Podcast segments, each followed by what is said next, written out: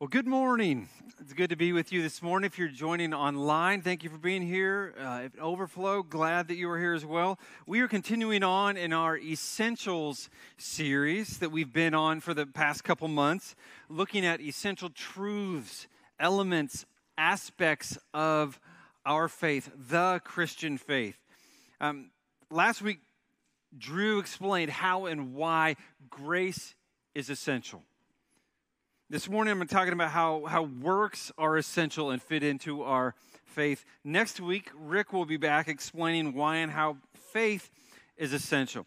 Now, from the start, you might think like, well, shouldn't works come after faith? And it said that that is true. It's sort of putting the, the cart before the horse. Not that I'm calling Rick a horse. Um, he's more of a stallion, if if you know him well. So that's that. We're just going to clarify that right here. Um, but it's how the weeks fell. So this morning we're talking about the essential nature of works to our faith. Now, because of works, right? When we talk about works and essential, like there there's there's some danger areas that we can talk about. So we're we're going to kind of take a big picture, talk about works with salvation, works after salvation. So we're going to be in a number of passages this morning because I think all these things need to be addressed to give a full picture. But let me pose this question as we as we begin. Is how do you know something is true? How do you know something is true? You know, sometimes we, we think an idea might be true or something is a fact, but then what do we do? We look for evidence. For example, I can say that I love Angie Nauman. Now, that's my wife, by the way. She's over here. I won't point her out. I can say that, right? I can I can say it. I can think it. I I believe it's true. But at the end of the day, how does that how do you know that's true? Well, it's proven in my actions. Do I do I demonstrate that that love is, is true? The proof is going to be seen in my actions. Now, the reality is sometimes it's proven true and sometimes it's not. We'll, we'll just leave it there, okay?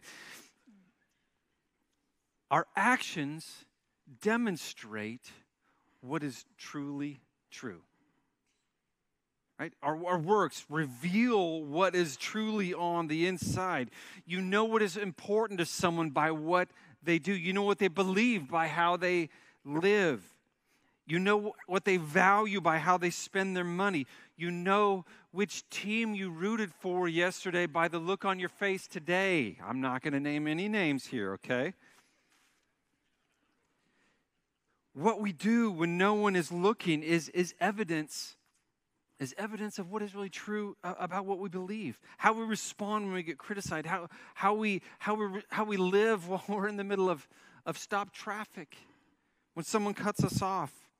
Our works are a strong evidence of what we believe and about whether or not our salvation is true, about whether our relationship with Jesus is authentic. So we're talking about, first, about salvation, works and salvation. What is the role of works when it comes to our salvation? Well, first, and this is nothing new, it's like you could be saved by good works. And if I just pause right there, and that'd be make for a wonderful soundbite later on, edit out, you could be saved by good works. Nate is not saying that. You could be saved work by good works if all you had was only good works. But we know that none of us meet that standard, do we? Only Jesus meets that perfect standard. The whole book of Romans, Paul's making this case. Turn to Romans three, verses nine, kind of the second half of verse nine. And he's he's saying, for we have already charged that all, both Jews and Greeks, right? Everybody are under sin, as it is written. No one is righteous. No, not even one. No one understands. No one seeks for God. All have turned aside. Together they have become worthless. No one does good, not even one. Paul says we, we can't do good. We, it's impossible for us. For by works, verse twenty, For by works of the law, no human being will be justified in his sight, since through the law comes knowledge of sin. Then verse twenty-three, all have sinned and fallen short of the glory of God. How are we justified? How are we made or declared right? We're justified by his grace as a gift through the redemption that is in Christ Jesus, whom God put forward as a, a propitiation, which is a, a kind of a big word of saying a protective covering from the wrath and judgment of God that was rightfully due upon us because of our sin. But Jesus was the satisfactory and, and sufficient uh, offering to protect us from that judgment that we deserved. And how do we get that gift of forgiveness and salvation? To be received by faith, which Rick will explain more next week. If your works were only good, then you would have a chance to be saved on the basis of your good works. But you and I both full know well that that is not all that we bring to the table. We know that we fall short of that standard, and only Jesus has met that standard. And it, Paul says clearly in his second letter to the Corinth, Second Corinthians five twenty-one, it says, he, referring to the Father, made him, referring to Jesus, who knew no sin, to be sin on our behalf. That Jesus was the perfect human, the only human who has ever lived a perfect life, and he was made sin on our behalf, that we might become the righteousness of God in him. So Jesus, because he met the perfect standard, could be the offering for us, so that we could be made right with God through Christ. And the scriptures teach from beginning to end that we're not good enough, yet Jesus was. Every other wor- world religion says this: if you can do this, and then this, and then do a little more of this, then maybe you'll be good enough in the end, and God will let you into heaven. But that's not that, that's not what our scriptures teach. The scriptures teach you can never be good enough. You'll never meet that standard, only through Jesus, and placing your weight, all your faith in him, upon him, what he did for us, will you be saved. Our scriptures teach that earning salvation by works is a false gospel. Ephesians two, eight, and nine says this, for by grace you have been saved through faith. This is not of your own doing. It is the gift of God, not a result of works, so that anyone can boast. Again, a clear, consistent, compelling message throughout our scriptures. It is by grace through faith, not by what you can do, because you can't do enough. Paul wrote to a church in Galatia saying that you you you cannot add works. A, a different, if you try to add works to this gospel message, it's a false gospel. Earning salvation by works is a false gospel. Galatians one, six through seven. Paul says, I'm astonished. Like, I, I can't believe that you are so quickly deserting him who called you in the grace of Christ. Again, this grace, because that's how you're saved. And you're turning to a different gospel, which he says, there's really not even a different gospel. There's not even another one. But there are some who trouble you and want to distort this gospel of Christ. See, the Galatians were saying that salvation was by, was by faith, but also by adding in a, a few extra works. This extra Old Testament law, specifically the issue of circumcision, they said, well, you got to do that too in order to truly be saved. But Paul makes it clear, Galatians two sixteen, yet we know that a person is not justified by the works of the law, but through faith in Jesus Christ, so that we also have believed in Christ Jesus in order to be justified, in order to be declared righteous. It's by faith in Christ, not by works of the law, because no one by works of the law can be justified. Works won't save you. You can't earn your salvation by works. Paul makes it clear that you can't earn your salvation, but he also makes it clear that you can't keep or maintain your salvation or grow in Christ likeness by works. Goes on in Galatians chapter three, verse one. It says, "O you foolish Galatians, He, he doesn't, he's not pulling any punches, not mincing any words here. You foolish Galatians, Galatians, who has bewitched you? This, who, who's, who's put you in a, a trance, kind of captured your mind? Who's lied to you and deceived you? He says, it was before your eyes that Jesus Christ was publicly portrayed as crucified. Paul is saying, I was in your presence. I'm the one who presented the gospel to you. I told you that the gospel, salvation, was through a crucified Jesus and what he did for you. So let me ask you this, verse two. Did you receive the Spirit by works, by your good works, or by hearing through faith? It was hearing through faith. So why are you so foolish? If you began by the Spirit, are you now thinking that you can be perfected through your works?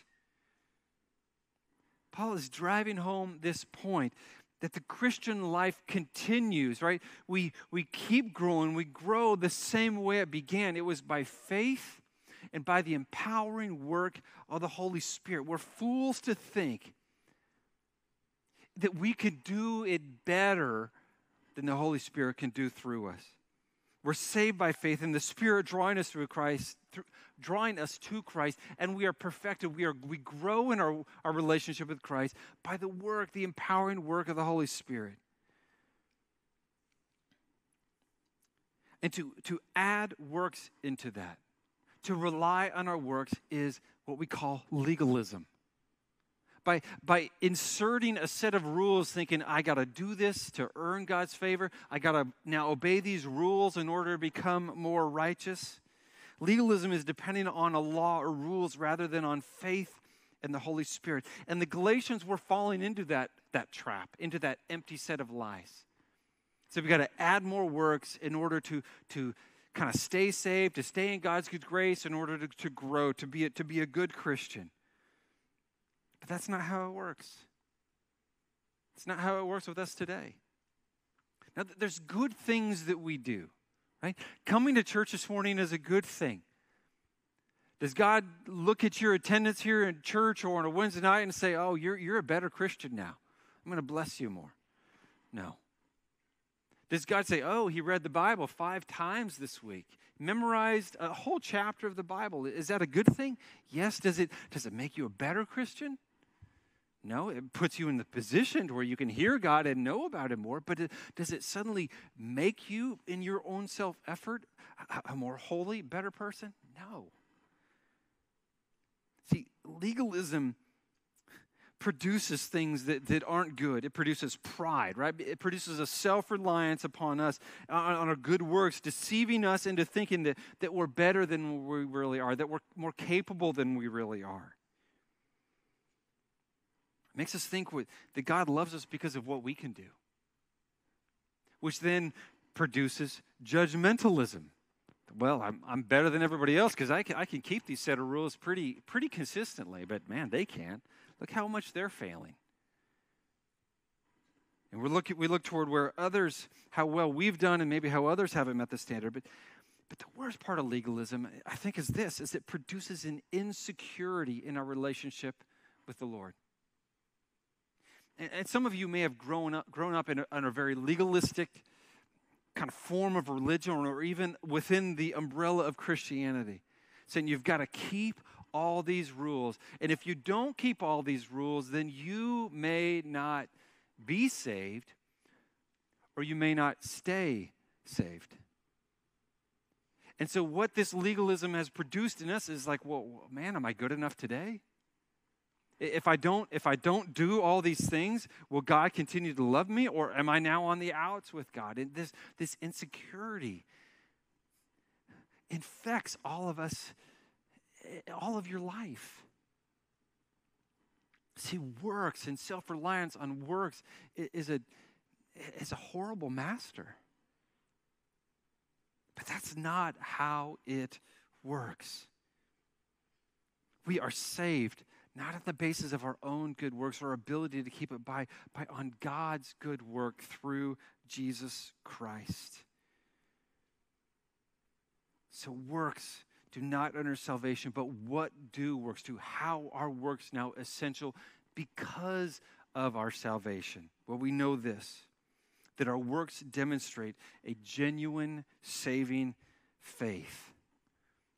Now, James, the, the, the book of James has has received a lot of scrutiny over the centuries, right? It gets a, it gets sometimes a bad rap because you read it and you think, like in, in verse twenty-four of chapter two, it seems like James is saying the complete opposite of what Paul has just said in his letters. Because in, in verse twenty-four, as you'll see in chapter two, it says this: you see that a person is justified by works and not by faith alone, and which seems to be completely opposite.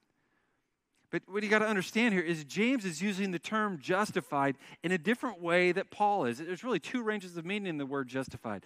Justified means to declare righteous, to be made righteous, or it can also mean to, to demonstrate that you've already been made righteous.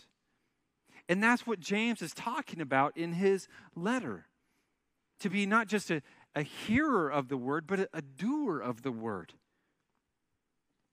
James is talking that a genuine faith with the Holy Spirit living inside a believer, empowering transformation and, and, and action, it will be seen in what a believer does.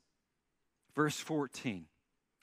Let's read through this. It says, what good is it, my brothers? You know, he's, he knows they're believers. If someone says that you have faith but does not have works, can that faith save him? Like, is that truly a saving faith?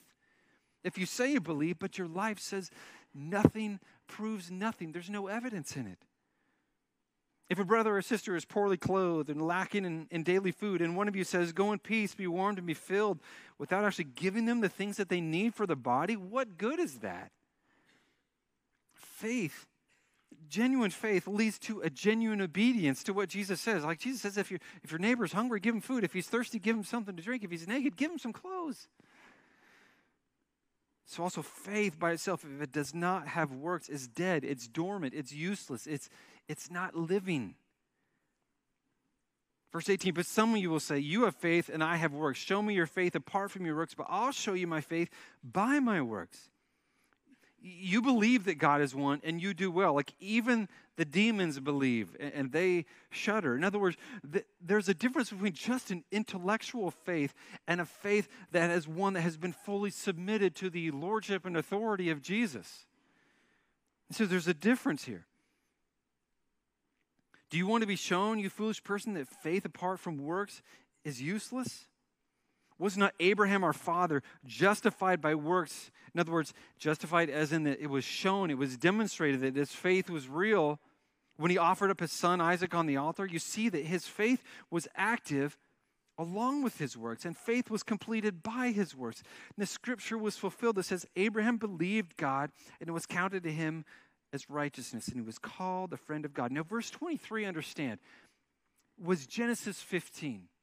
And it clearly says, Abraham believed, and God declared him righteous. And then years later, God asked Abraham, after Isaac was born, hey, would you go to Mount Moriah and sacrifice your son? And because Abraham's faith was already real, it was demonstrated years later that his faith was authentic because he willingly was willing to sacrifice his son Isaac. See, the faith that was already genuine was now lived out in his life. You see that a person is justified, that it is demonstrated that his faith is real by his works, not simply by saying, yeah, I believe in Jesus. In the same way, also Rahab, verse twenty-five, Rahab the prostitute justif- was justified by works when she received the messengers and sent them out by their other way. For as the body apart from the spirit is dead, so also faith apart from works is dead. Rahab too already believed, already knew that this God of Israel was the God who was to be worshipped and obeyed long before the spies showed up in, in her room and said, hey, can you, can you help us? See, a living faith leads to action. Saving faith leads to faith-filled, faith-motivated obedience and action. A genuine faith will produce the kind of life and fruit that shows that a person is saved. And that's what Jesus also says in Matthew chapter seven, that the fruit of a tree proves the nature of the tree.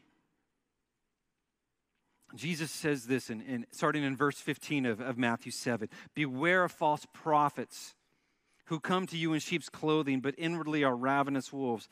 you will recognize them by their fruits. These false prophets may, may look good, they may say the right things, but eventually you're going to see if they're true or false by the fruit of their lives. You'll recognize them by their fruits. Are, are grapes gathered from thorn bushes? No, thorns produce, thorn bushes produce thorns. Are, does, do figs produce thistles? No, fig trees produce figs. So every healthy tree bears good fruit. A diseased tree bears bad fruit. A healthy tree cannot bear bad fruit, nor can a diseased tree bear good fruit. Every tree that does not bear fruit is cut down and thrown into the fire. Thus, you will recognize a tree by its fruit. The fruit of our lives reveals what kind of tree we are. It will eventually show, right? Our, our branches will eventually show because of the fruits that starts hanging off and showing to others outside, on the outside, who we really are on the inside, where our roots are down into, the D N A of our faith. So the question really kind of is, is, is what is your tree producing? So yes, works and fruit demonstrate that there is a genuine saving relationship with Jesus, but there, there's also a caution that Jesus gives here when it comes to works. He says, however, works can also be fake fruit. Verse twenty-one, it says, he says, not everyone who says to me, Lord, Lord, will enter the kingdom of heaven. All right? A person can know the right title, just like the demons did in, in James chapter two that James was talking about. You can know, yes, Jesus, I know he's he's the Lord, he's the Son of God, he's, he's the guy. And you can say, Lord, Lord, we'll enter the kingdom of heaven. But who is the one that enters the kingdom of heaven? Well, it's the one who does the will of my Father who was in heaven. One who ha- has had a life that has been lived toward fulfilling the will of the Lord, that is produced out of a genuine faith. On that day, talking about this final judgment, it says, Jesus says, many will say to me, Lord, Lord, did we not prophesy in your name? Did we not cast out demons in your name? Did we not do miracles in your name? They did miracles. They preached. They had authority over demons. It seemed like, appeared that they would be saved. But then Jesus said, and I will declare to them, depart from me. I didn't know you.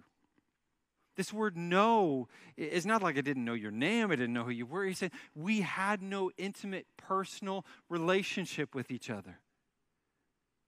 You, you did these things, but you never knew me. You, you never came under my authority. They didn't know Jesus personally. Therefore, he says, depart from me, you workers of lawlessness. You, you, were, you were living under your own law, under your own authority. Their identity was still under themselves. They didn't have a personal relationship with Jesus. And therefore, if you, there is no personal relationship, the eternal consequences are eternal separation from God himself in hell. So that's, that's where we are with works. The essential nature, like works are going to come and be produced, but they we got to be careful because they can also be fake. We can be self-deceived into pretending that we're a disciple, just like, just like Judas was. And I think some of these people at the end of the day, like Jesus says, are going to be like, you mean I, I wasn't saved? I was, I was busy doing all these things. But Jesus said, ultimately it starts with a relationship with me. Not about the works that you're supposed to do, but do you know me? Are we in relationship?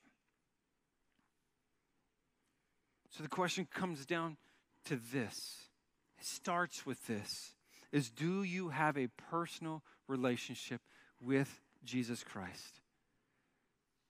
Or maybe the better question is, is would Jesus say that he has a personal relationship with you? That, that he knows your name, that he says, that one is mine. He has placed his, his or her faith in what I've done for them on the cross.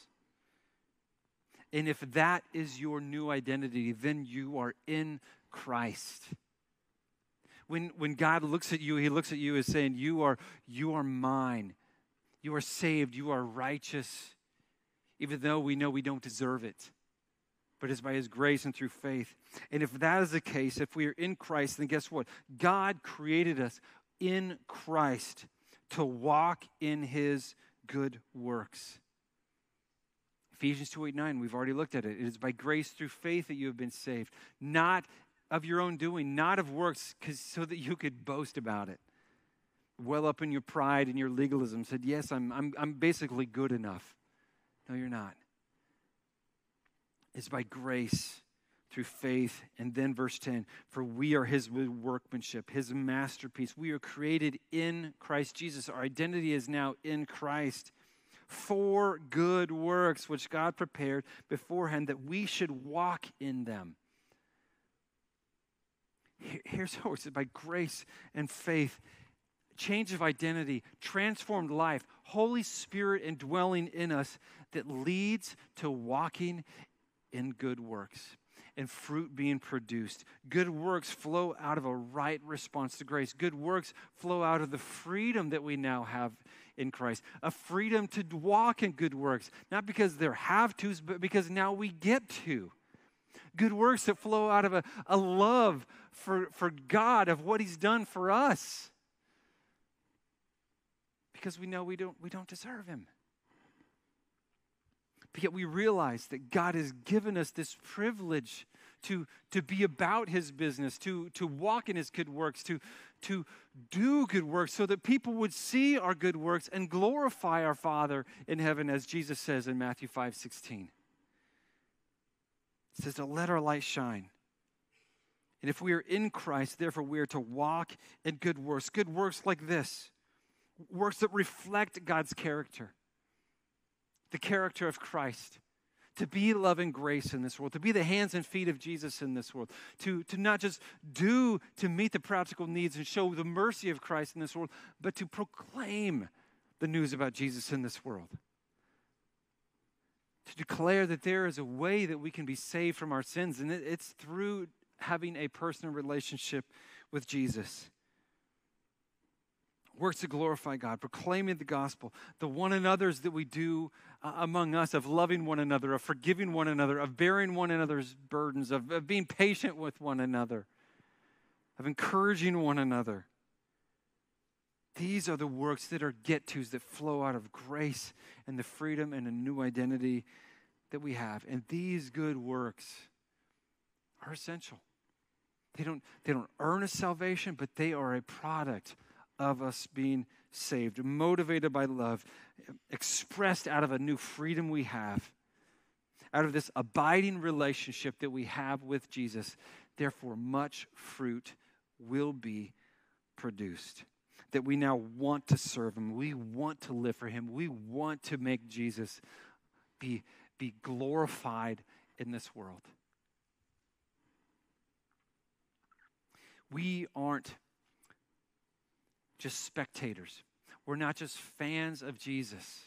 We are his hands and feet of Jesus in the world, who are to do his work, to carry out his mission in this world.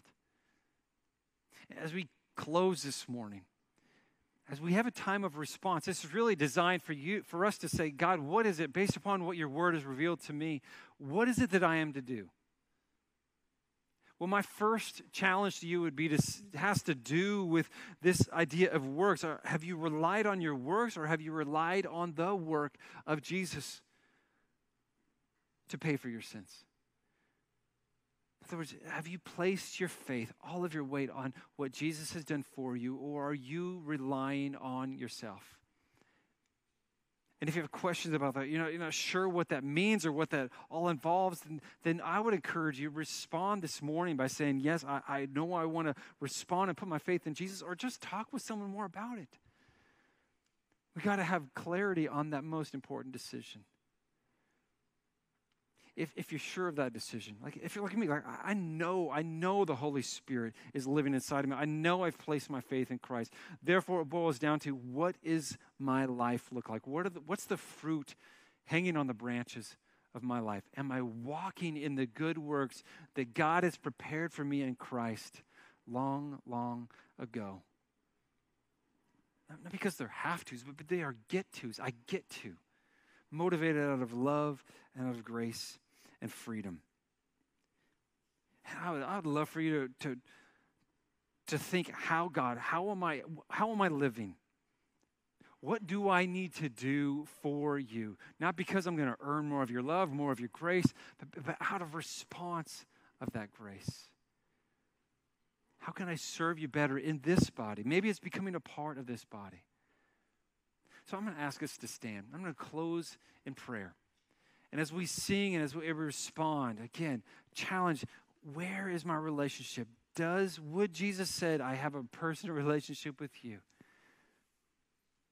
And if so, how is that authentic relationship on the inside of us flowing out into the fruit of our branches? Let's pray. And then we can respond. Father, thank you for this time this morning. Thank you for your word. Thank you that you have loved us enough out of the goodness and grace and mercy that you sent your son to die for us on the cross. And may we never get tired of proclaiming that true gospel message, that we don't deserve you, that we can't work enough for you, that legalism can't save us nor cause us to grow, but we come out from under that false gospel and proclaim and live under a gospel of grace through faith. And Father, if there's anyone who has not made that decision, that you would show them that they need to this morning. Give them the courage to step forward and, and respond to you. And Father, for those of us who, who we know, I know I'm a believer, Father, but what in my life needs to reflect your character more? Do I need to serve you more faithfully and more obediently? Not out of my own self-power, but out of the, out of the transforming, empowering work of the Holy Spirit. So that you may be looked, you may be seen to be great through me, through us, through this church, through the church. Father, help us to respond. In Jesus' name we pray. Amen.